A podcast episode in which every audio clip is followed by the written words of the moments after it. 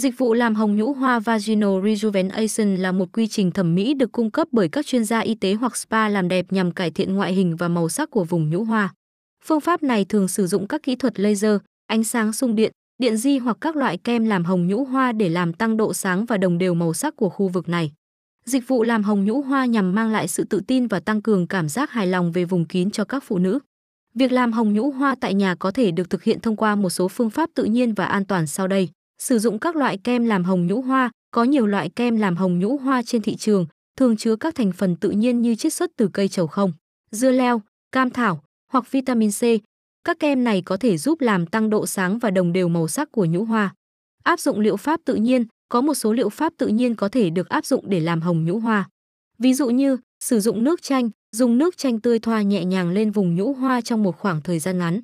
Chất axit trong nước chanh có thể giúp làm sáng và làm hồng nhũ hoa. Sử dụng nước ép củ cải đường, lấy một ít nước ép củ cải đường tươi và thoa nhẹ nhàng lên vùng nhũ hoa. Các chất chống oxy hóa trong củ cải đường có thể giúp làm sáng và làm hồng nhũ hoa.